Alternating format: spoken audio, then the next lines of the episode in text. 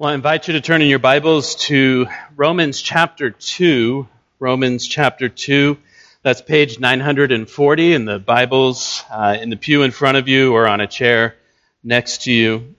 We've been uh, working our way through this letter to the Romans, and uh, we've titled our series, sermon series in Romans, um, Good News of God's Grace, to try to capture something of uh, what the theme of this book is. And this letter really is packed with good news. It's full of gospel. Paul does, uh, you, you, could call it a deep dive on the grace of God toward us in Jesus Christ. And uh, we've said this already that, that Romans has the power to really transform who we are, how we think about God, how we think about ourselves, um, what it means to be a Christian.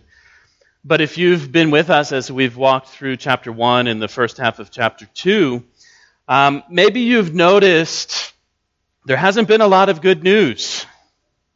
Uh, in fact, the message so far has been bad news. God is holy and just. The God who created us is holy and just. And uh, we are sinners who have rebelled against him.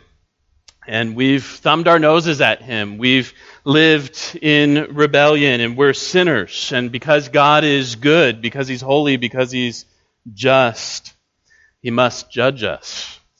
And Paul has talked about a, a coming judgment day. And we saw last week, he said that our lives will be scrutinized before God's judgment seat, and his judgment will be impartial, it will be inescapable. And as we've heard all this, you might be wondering, well, what about that good news? Where is that good news? See, here's the thing. The, the good news, it really doesn't sound good until you come face to face with the bad news. You know, imagine going to see your doctor for a routine checkup, and after he, you know, listens to your heart, uh, shines that bright light in your eyes, checks your ears, uh, he says, You know, good news. Um, after three rounds of chemo, you should be okay. And you're thinking, What? I just came here for my annual physical. What are you talking about? Chemo. That's not good news. And then he says, Oh, I, I guess I forgot to tell you. You've got some aggressive cancer that needs to be dealt with. You see, the, the reason the good news G- of God's grace in Jesus Christ is so good is really because the truth about us is so bad. We are sinners under the judgment of God. And, and Paul, he knows there are different kinds of sinners. Two, really. And in, in chapter 1, he, he talks about the immoral sinners, the, the Gentiles, who, who live wild, rebellious, self centered, um, immoral lives. But Paul also knows there's another kind of sinner, the, the moral sinner. And we saw last week that, that he addresses them, the, the self righteous critic, or we could say the judge, who, who always condemns others for their faults. And, and Paul said last week, these critical moralizers have no excuse before God because they do the very things that they condemn in others. They too are, are guilty before God. And in the passage we're, we're looking at today, Paul, Paul continues to press this point. He continues to speak to, to moral types, to uh, specifically the Jewish people, the most, uh, at that time, the most religiously devout people um, in the world, his, his own people. And see, you remember, Paul was a, a Pharisee at one point, and he knows the mindset. You know, uh, sure, those people out there, they're sinners. Those Gentiles that Paul talked about, they're, they're wicked. God will judge them. Of course he will. But, but we're the chosen people. We're, we're the ones who have a, a leg up with God, and, and he's going to show us favor, not judgment. And so Paul takes what he said last week God's judgment's impartial, God's judgment is according to deeds, and he applies it directly to the Jewish people. And he wants to make clear that, that Jews as well as Gentiles are transgressors. All are under God's judgment. And, and he's going to show us that Jewish privilege, the advantages that, that came to the Jews because of God's covenant with them, uh, are really no advantage over the Gentiles at the final judgment. And so you might be thinking, well, I guess I don't need to pay attention today. I'm not Jewish, or uh, I'm. This is just some historical debate that Paul had to engage in. What, what does it mean for me? Well, keep in mind, Paul is speaking to religious people. Paul is speaking to people like us, uh, church people. And you know, the, the longer you've been a Christian, you, you've probably noticed this in your own life. The longer you've been a Christian, the easier it is to forget that you need Jesus just as much as everyone else does. You know, the longer you've been a part of the church and, and going along with, with all that's involved in uh, being a Christian and being a church member, you, you forget that I have nothing to recommend myself to God, just like everyone else. And over time, you know, we can become prideful, self confident, um, like the very person Paul addresses in this passage. And so I want us to hear what Paul says today um, as a message for us, just as much as it was for the Jewish people. As a, as a church, we need to hear what Paul says to church people. And so let me, let me read our passage for us. Uh, we're going to look at Romans chapter 2, beginning in verse 17, all the way through uh, chapter 3, verse 8. It's a, a bit of a longer passage. I'm going to read it for us and then I'll pray. Paul says, But if you call yourself a Jew and rely on the law and boast in God and know his will and approve what is excellent because you are instructed from the law, and if you are sure that you yourself are a guide to the blind, a light to those who are in darkness, an instructor of the foolish, a teacher of children, having in the law the embodiment of knowledge and truth, you then who teach others, do you not teach yourself? While you preach against stealing, do you steal? You who say that one must not commit adultery, do you commit adultery? You who abhor idols, do you rob temples? You who boast in the law, dishonor God by breaking the law. For as it is written, the name of God is blasphemed among the Gentiles because of you. For circumcision indeed is of value if you obey the law, but if you break the law, your circumcision becomes uncircumcision. So, if a, if a man who is uncircumcised keeps the precepts of the law, will not his uncircumcision be regarded as circumcision? Then he who is physically uncircumcised but keeps the law will condemn you who have the written code and circumcision but break the law. For no one is a Jew who is merely one outwardly, nor is circumcision outward and physical, but a Jew is one inwardly, and circumcision is a matter of the heart, by the Spirit, not by the letter. His praise is not from man, but from God. Then what advantage has the Jew, or what is the value of circumcision? Much in every way. To begin with, the Jews were entrusted with the oracles of God. What if some were unfaithful? Does their faithlessness nullify the faithfulness of God? By no means. Let God be true, though everyone were a liar, as it is written, that you may be justified in your words and prevail when you are judged. But if our unrighteousness serves to show the righteousness of God, what shall we say? That God is unrighteous to inflict wrath on us? I speak in a human way. By no means, for then how could God judge the world?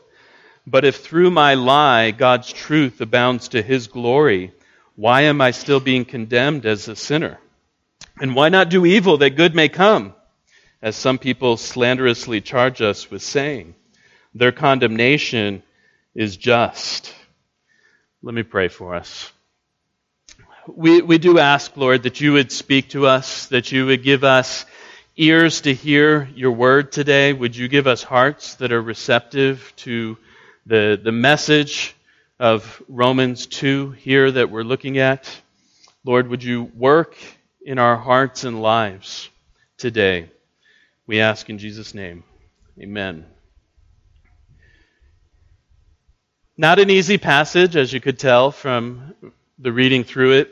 Here in this passage, Paul uh, warns church people of three dangers, and I want to look at each of them with you. He, he warns of three dangers um, hypocrisy, number one, presumption, number two, and playing theological games, number three. So, hypocrisy, presumption, playing theological games. Uh, the first danger, hypocrisy. You see it there in verses 17 to 24. And, and you got to remember from last week, Paul's engaging an imaginary conversation partner. He's had this dialogue going on back and forth. And here the conversation partner is a, a Jewish person, a, a, devout religious Jew, a representative really of the, the nation of Israel. And, and Paul's goal here is to undermine Jewish self confidence. So, you know, maybe you could imagine as Paul's been, uh, as Paul was indicting the, the Gentiles in chapter one, that this uh, this person, this man, is hearing what Paul has to say and is, you know, kind of waving the flag of his Jewishness. And Paul says, "Okay, well, let's talk about that. Let's talk about uh, your your Jewish privilege." And he he begins. You you you heard it uh, with a, a long list of what it means to be Jewish uh, in verses 17 and 18, five aspects of, of Jewish privilege. He says, You call yourself a Jew. In other words, the, the name of God's people. I, I belong to the chosen people. I belong to the covenant people. He says, You rely on the law. They, they trusted that, that the possession of Torah, this gift of Torah God had given them, would protect them from disaster. Paul says you, you boast in God. And, and often we think of boasting as a negative thing, but this is a good thing here. They boast that they worship the one true God, not, not the false gods of the nations. And then he says, you, you know his will, know God's will. Um, they, they know how God wants them to live because he's given them Torah. And then Paul also says, you, you approve what, ex, what is excellent. These are knowledgeable people. These are people who can make uh, distinctions between what is good and evil. They can use moral insight and discernment. And, and Paul summarizes it all by saying, because you are instructed from the law. And so, you know, Paul's conversation partner here is, is proud of the fact that he belongs to the people to whom God has given Torah. It makes him knowledgeable and, and wise and discerning. And, and then Paul goes on in 19 and 20 to talk about Israel's vocation in the world. You see, Israel's privileges, those things Paul has just listed, uh, are the basis for Israel's responsibility in the world. You, you see the list there. This is how Israel understood itself a, a guide to the blind, light to those who are in darkness, that is, the Gentile nations who, who don't have Torah, an instructor of the foolish, a teacher of children, and then Paul summarizes, having in the law the embodiment of knowledge and truth. And and you know, we hear this list and we might think, oh, this, this person's just so inflated. But everything Paul has said here is, is good and true. I mean, because of God's covenant with them, the Jewish people did have certain privileges. They did have God's law, God's truth.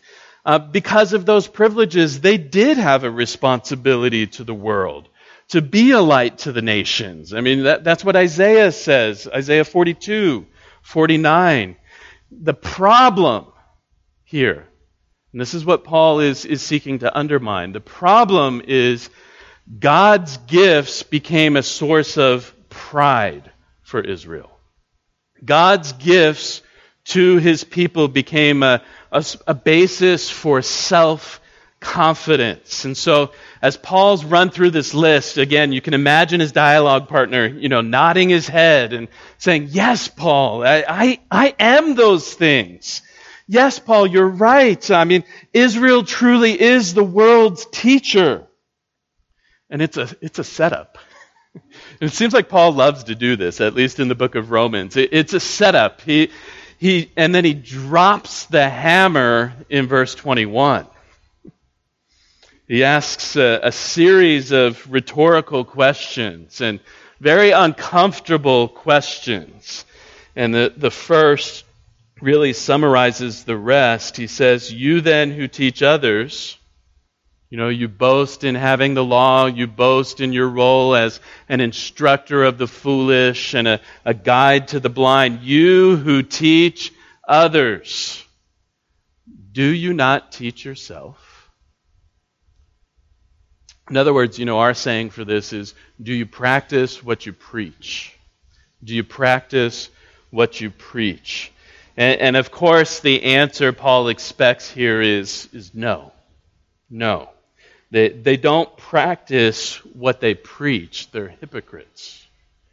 They're hypocrites. That's the indictment Paul is leveling against his conversation partner. And Paul's not content to just leave it like that. He, he sort of twists the knife as he goes on with these other questions. Uh, you preach against stealing. Do you steal? You say that people should not commit adultery. Do you commit adultery? And then uh, the question that seems a little odd to us you who abhor idols, do you rob temples? Uh, plundering temples was very common in the ancient world. There's valuable items inside them. And uh, apparently, some Jews, not, not many, but some Jews argued that since idols are not true gods, they have no real existence, it, it was okay to profit from the sale of items taken from Gentile temples. And so Paul levels these, these charges. He, he asks these questions not because every single Jewish person was guilty of all these different sins. I mean, he, he's really using extreme cases here. Um, he's indicting Israel as a whole. He's saying, You are God's people, and yet these grotesque, abominable sins are present among you.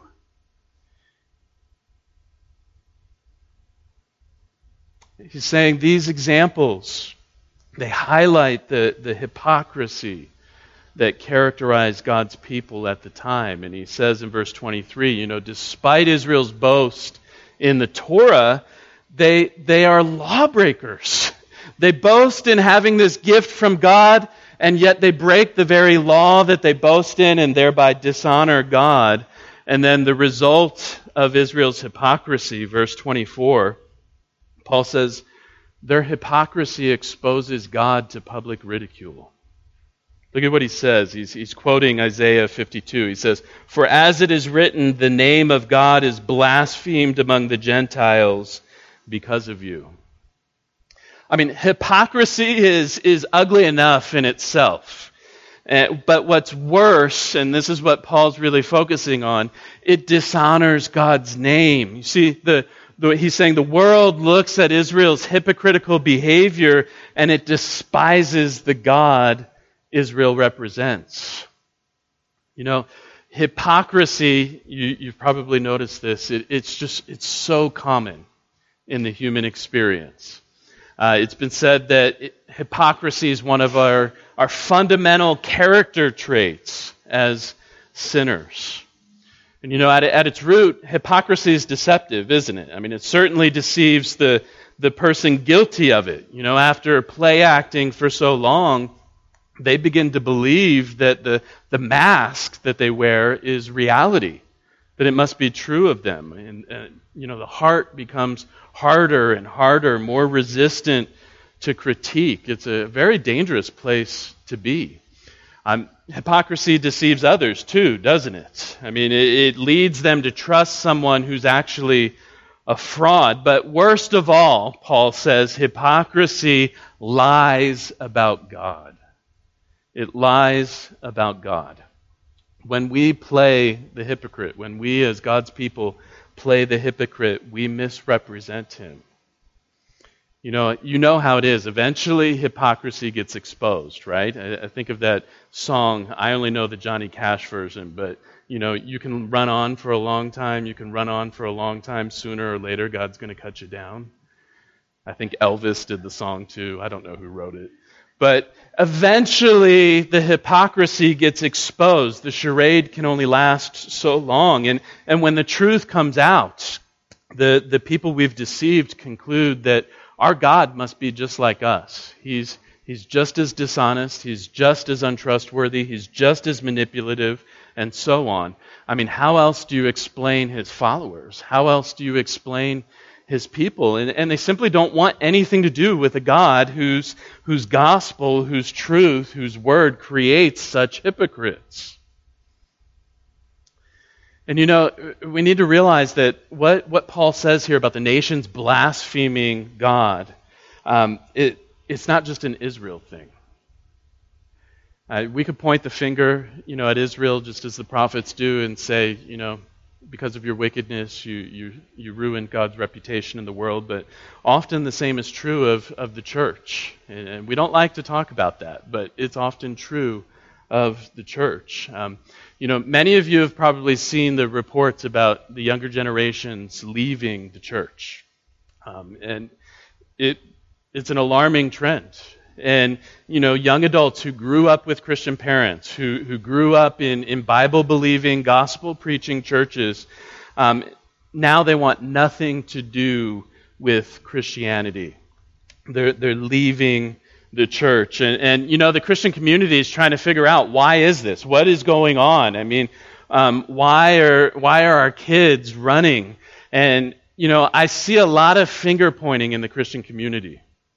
You know, it's the public education system. They're destroying young people's faith. Or it's, it's progressive Christianity. You know, they, they've corrupted the faith and they're, they're leading people astray. And, and no doubt there's some truth there. But, but what I don't hear the Christian community talking about the elephant in the room, and that elephant is the church's hypocrisy. You know, maybe more than anything else, it's our own hypocrisy that is driving the younger generations out. You know, just some examples. Uh, we Christians, you know, we say we're all about loving Jesus and loving neighbor. You know, it's just that's the Christian way, and and then we murder our neighbors with our words on social media, just because we don't like, you know, their political position or something. Um, you've, you've got Christian denominations write up statements denouncing the culture's sexual sins. And they say, we're, we're taking a stand for truth. We are preserving traditional biblical values. And, and all the while, they're covering up sexual abuse of women and children that their own pastors are doing. Um, in the early 2000s, the, the man who was president of the National Association of Evangelicals uh, he was a very vocal opponent of legalizing same sex marriage. He had a national platform, very influential. And then it turns out he was in a three year relationship with a male prostitute. The young people in the pews are not fooled. And those are just some examples. I mean, the last two years, how many Christian leaders proved themselves to be frauds? The young people aren't fooled. And they don't want anything to do with the God that hypocrites represent. And so we can, you know, point the finger all day long at those people out there. but if we want this trend to change, it's got to start with us. It's got to start with honesty. You know, owning up to our sins and failures, both as, as churches and as individuals, we've got to stop pretending that, that we've got the moral high ground. You know, let's commit to spending more time repenting of our own sins than denouncing the sins of the culture. You know, if you really want to get somebody's attention, confess to them when you've, you've proven to be the hypocrite before them. Admit that, you know, it was wrong what you did and that you're, you, uh, you really don't want to live like that, but you're a sinner and you need God's grace just as much as everyone else. That'll get their attention, not our self righteous denunciations. So, the, the first danger, don't you love Paul? Our, the first danger Paul warns about, the danger of hypocrisy. He goes on, he, he's not done yet. he goes on, second danger, uh, presumption. Presumption, verses 25 to 29. Uh, Paul takes up this issue of circumcision. And, and, maybe when I was doing the reading, you thought, man, that is so weird. Why is Paul talking about that? What does that have to do with religious self confidence? But you've got to remember, um, circumcision was the sign and seal of God's covenant with Abraham, right? Every Israelite male was circumcised at eight days old. It, it was a badge of belonging. You know, circumcision identified who belonged to the covenant community. It was a, a mark of membership. You know, when uh, sporting teams compete, the, the two teams wear different uniforms, right? And it's so that you can distinguish between the players who belong to the home team and the players who belong to the visiting team. And, and likewise with circumcision. If you want to know who belongs to the people of God, circumcision. It distinguishes between the insiders and the outsiders. And, and this sign, you know, it was so important to the Jewish people that they even uh, came up with labels. They referred to themselves, and this is going to strike us as strange, but they referred to themselves as the circumcision. And everyone else, those, those dirty Gentiles out there, they're the uncircumcision. It's a very uh, pejorative label. So, so Paul takes this, this precious sign that, that every Jew held um, in esteem and, and he says, look, let's talk about it. You know, many Jews in the first century presumed that, that they truly belonged to God's people. They were truly a member of God's people simply because they possessed the covenant sign. And, and Paul pulls the rug out from under them. I mean, he, he, in verses 25 and 26, he just, he relativizes circumcision. They, they boast in it, and he says, well, look, verse 25, um, circumcision is just an empty sign without obedience to God's law. He says, it's in, circumcision indeed is of value if you obey the law, but if you break the law, your circumcision becomes uncircumcision. See, God never intended for the, the sign of covenant membership to be divorced from a life of covenant obedience. And Paul says your, your law breaking negates your circumcision.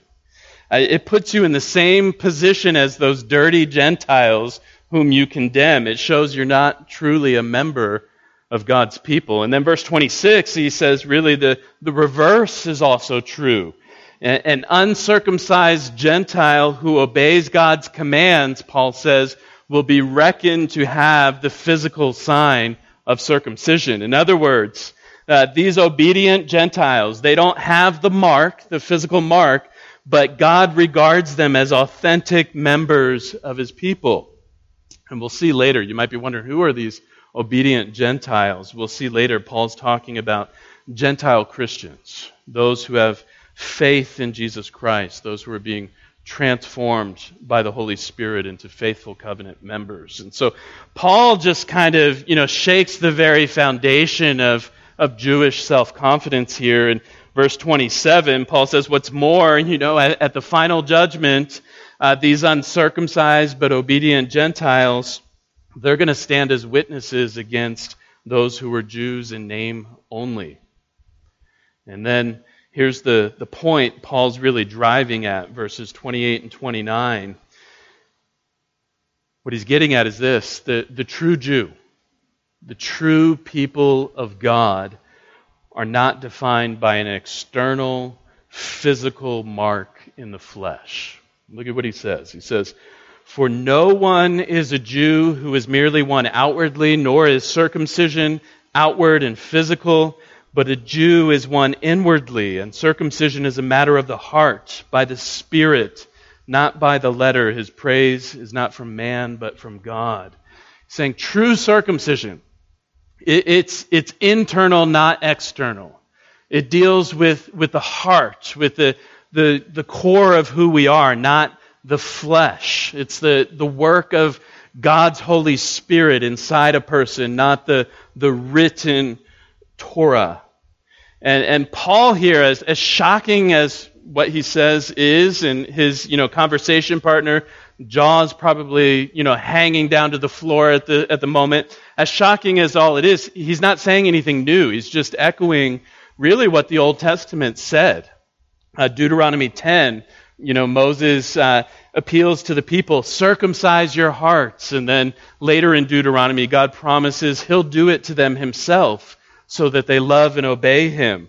Uh, the, the promises of the new covenant, that God will give his people a new heart, and as a result, they'll, they'll gladly obey him from the heart. Uh, that's what uh, Ezekiel was talking about in the reading earlier. Paul says, This is what makes someone a true member of God's people, not, not just the sign. You know, presumption, the danger of presumption is, is right up there with hypocrisy. Uh, it's another trap that, that church people often fall into, you know, putting our confidence in some external mark. You know, it's, it's something that can be seen, it's something really that's achievable. What's more, it's something that other people can see and applaud. Um, we're constantly tempted to put to presume that because of these external things, we must be okay. And it, it could be any number of things. I mean, you, you walked down an aisle at an evangelistic meeting, or, or you were baptized. Um, you, you grew up in a Christian family. You, you read the Bible. You know the Bible. You love the Bible. You're a member of a church. You, you take communion. You know, whatever it might be. And none of those things are necessarily bad. But, but if that's what makes you think that you're right with God, Paul says you, are going to be really surprised on the, on the day of judgment. You know, Christianity is, is not about mere externals. It's not about just putting on the Christian uniform, the, the mark of a true Christian. It's, it's a heart transformed by the work of the Holy Spirit through faith in Christ. And, and apart from that inner transformation, you know, all those external signs are, are meaningless. Apart from a heart transformed, those signs, even the good ones, baptism, church membership, they're meaningless. They, they can't make you right with God. And I think Paul would say don't, don't make the mistake of confusing the sign with the reality. You know, he says in Galatians 5 in Christ Jesus, neither circumcision nor uncircumcision counts for anything but only faith working through love. So, the second danger, presumption.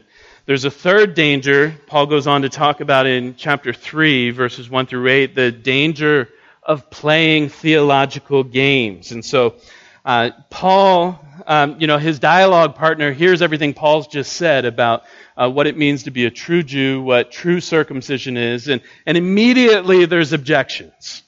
Immediately, uh, the, the conversation partner wants to argue, you know, and you know how it is when somebody's shining the light on your own hypocrisy, your own false confidences. Um, it's uncomfortable, and, and Paul's uh, conversation partner wants to get out from that spotlight and really resorts to uh, some convoluted reasoning here. Uh, Paul only deals with these arguments um, in, in brief here. He goes into more detail in chapter 9. I'm going to try to move through them quickly, but three objections, three theological games that that this uh, self righteous Jewish person plays. And the first has to do with God's covenant in verses 1 and 2. He asks, Then what advantage has the Jew, or what is the value of circumcision? So, so here's what's behind that question. You know, God chose us to be his special people. He made a covenant with us. He promised us his favor. And if Paul, if you're telling me that, that Torah and circumcision aren't going to exempt us from God's judgment, I mean, what is the benefit of Jewishness? It, it, kind of feels like God has done a bait and switch with us. And, you know, he asks that question what's the advantage? What's the benefit? And we'd expect, after everything Paul said, well, there is no advantage. But he actually says there's much advantage, but not the kind they assumed. The, the privilege of Jewishness wasn't about protection from judgment, it was really about responsibility. It was about vocation. Paul says in verse 2 to begin with, the Jews were entrusted with the oracles of God. It's what he was talking about earlier. God entrusted his word to Israel. They were custodians of his word, and all for the purpose of sharing it with the world. Privilege entailed responsibility. The, the second objection that, that gets raised is about God's faithfulness. You know, if, uh, you know, let's just blame shift. You know, normal human tactic. Let's just blame God for all this. Uh, verses 3 and 4. You know, the, the Jewish man wants to know Does Israel's faithlessness in that task to be a light to the world, does that nullify God's faithfulness? In other words, um, doesn't God judging faithless Israel mean he's, he's gone back on his promises? I thought he promised to bless us and save us. I mean, how could he judge us? Sounds to me like he's breaking his covenant. And, and Paul, Uh, you know, his response, this is the first time we hear this response. We're going to hear it a lot more in Romans. By no means, verse 4. By no means. I mean, Paul won't even entertain, entertain the thought that God could be faithless to his promises. He says, Let God be true, or in other words, faithful, though everyone were a liar. You know, God's faithfulness, his reliability, that's just a, a fundamental axiom of biblical faith. God keeps his promises, always keeps his promises. The issue here is Israel's selective attention to God's promises. You know, they, they focused on the ones they liked, the promises of blessing, but they ignored or downplayed the promises of, of judgment for disobedience. And, and Paul is saying here, look, God is faithful to all his promises, not just the ones we like. And God's faithfulness to his people doesn't preclude judging them for their sins. And he, he quotes there in verse 4, he quotes Psalm 51 to confirm his point. You know Psalm 51, David's confession of, of wrongdoing. And David acknowledges that God is in the right when he punishes his people's sins. And so, the first objection about God's covenant, the second objection about God's faithfulness, there's an, another uh, objection, and it has to do with God's righteousness, verses uh, 5 through 8. And this is where the, the reasoning really starts to get twisted here. Verse 5. But if our unrighteousness, if the Jewish people's unrighteousness serves to show the righteousness of God, what shall we say? That God is unrighteous to inflict his wrath on us? Um, let me paraphrase this for you. You know, we've broken God's law, we've failed in our vocation, but our sins have given God an opportunity to demonstrate His impartial justice. You know, He gets to show the world that He's righteous. And so, wouldn't it really be unfair for God to punish us for something that made Him look good? I mean, it's kind of like we've done, done God a favor. Uh, it's ridiculous. The, the reasoning is ridiculous. And so Paul says, verse 6, by no means, may it never be. Um, for then how could God judge the world? So, so both Paul and his critic agree that God is a just judge. And therefore he must exonerate the innocent and condemn the guilty. And so the point is, if, if he refuses to judge Israel's disobedience, he has no grounds to judge the rest of the world. And, and then it's like this critic gets even more desperate um, and basically goes on to argue that the ends justify the means, uh, verses 7 and 8. You know, basically, if my sin results in a good outcome, um, in this case, a display of God's righteous character, um, then really God should be pleased with me. He shouldn't consider me a sinner. He should consider me one of his servants. I'm serving his glory. My sin's promoting his, his good name. And maybe, the, the subjector says, maybe we should even go on doing more evil so that more good will come. And if you know Romans, Paul takes up uh, a similar line of reasoning later. You know, maybe we should just go on sinning so that God can give us more grace. And I love, Paul doesn't even really dignify this objection with, with an answer. He just simply says, you know, whatever, uh, whoever promotes such wicked, twisted thinking, uh, they justly deserve God's judgment. Let's just throw away that objection. It's not even worth um, exploring. And so Paul, you know, he, he speaks to church people here in Romans 2 about the dangers of hypocrisy and presumption and, and just playing theological games to escape the reality of our, our sin and guilt. And, and maybe you've heard all this, and um, I've thought like this a number of times this week as I've been wrestling with the passage. You know, enough already, Paul. Leave me alone. You've made your point. And actually, he's not even done yet.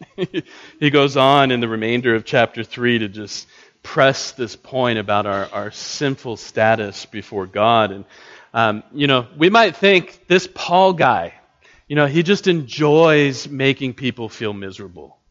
I mean, he is such a crank. He is just, um, what's his problem? See, that's not true. Paul doesn't enjoy making people feel miserable. See, Paul knows that, that religious people are the, the toughest nuts to crack. I mean, he was one, a self righteous Pharisee.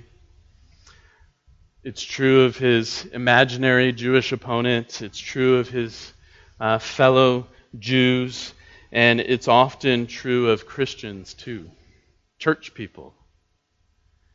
That's why Paul, you know, it's interesting. Paul spends about a half a chapter indicting, you know, immoral Gentiles, people outside of the covenant community, and he spends almost two whole chapters uh, on religious people.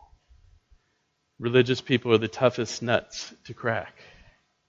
You know, we have privileges, don't we? I mean, even as, as Christians, uh, we, we could say with, with Paul's opponent, I mean, we've got lots of privilege. I mean, we have the gift of God's Word. We, we sit under the preaching of it week by week. We're taught it. We read it. We know it. Um, it shapes how we think. It shapes what we believe. Um, uh, many grow up in Christian families, despite what I said earlier about the hypocrisy that's so rampant in the church. For many people, growing up in a Christian family was a, a tremendous blessing.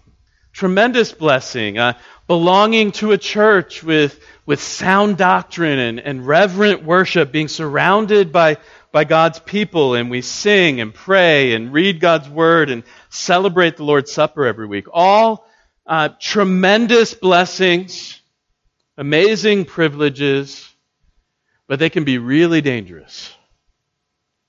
You know, we can think that, well, we've got all these things, got all these privileges, and so we must be okay. Must be okay with God. As long as the outside looks good, the inside must be fine. And there's this this reality that the, the privileges of being named among God's people can, can sometimes inoculate us to our need for repentance and faith in Jesus Christ. We, we can feel superior to those people out there. You know, we're not like them. We've got a biblical worldview. Self confidence. That's, that's the danger right? For church people like us. And so Paul's not just interested in making us miserable, he's stripping away every self confidence that we put our trust in. You know, any confidence in, in who we are, what we have, or, or what we do, as if any of those things could make us right before God. Paul's saying, let's, let's just sweep all that away because it's not a ground of confidence. You know, he's, he's said here to his Jewish critic, God sought an obedient Israelite who would be a light to the world, and you are not it. And that's what Paul is saying to us. You are not it. We've made a mess of things. Even though we're church people, we are just as guilty, just as deserving of God's judgment as everyone else. But the good news that Paul does not get to in this passage, but he will get to eventually, is that Jesus is that faithful Israelite. That he is the one who offered faithful obedience, the faithful obedience that we should have offered. And he took upon himself at the cross the, the divine judgment that we deserved for, for our hypocrisy, for our presumption, for our games we play with God's truth. Paul wants us to see that all are sinners. All are sinners. He, he feels like it's not, nece- it's not enough to just say it once. He has to say it chapter after chapter. All are sinners, even church people. But God's grace is freely available to all people through Jesus Christ, even to church people like us. Even to church people like us. That, that's our confidence. You know, we, we sang earlier about the rock of ages. This is where we stand on, on Jesus' blood and righteousness, not, not privilege, not, not, our, uh, not what we do for God, but Jesus Christ and Him alone. We, we bank all of our hopes and trust on Him. Let, let me pray for us. Our God and Father, we recognize that maybe more often than we'd like to admit that we take up that role of self righteous religious person, thinking that um, because we go to church, because we um, aren't involved in the same kinds of sins that others are, that we're somehow we're somehow exempt from your searching gaze, your searching judgment. Lord, would you humble us? Would you help us to see ourselves rightly? Would you help us to grow in a, in a humble awareness of our own sinfulness and that that would cause us all the more to trust in Jesus Christ, to stand on the, the truth of the gospel. Would you help us, Lord, not to make these mistakes that Paul's warning about? Would you help us not to be hypocrites, but, but humble believers, aware of our own sin, but also rejoicing in the grace of Jesus Christ? It's in His name we pray. Amen.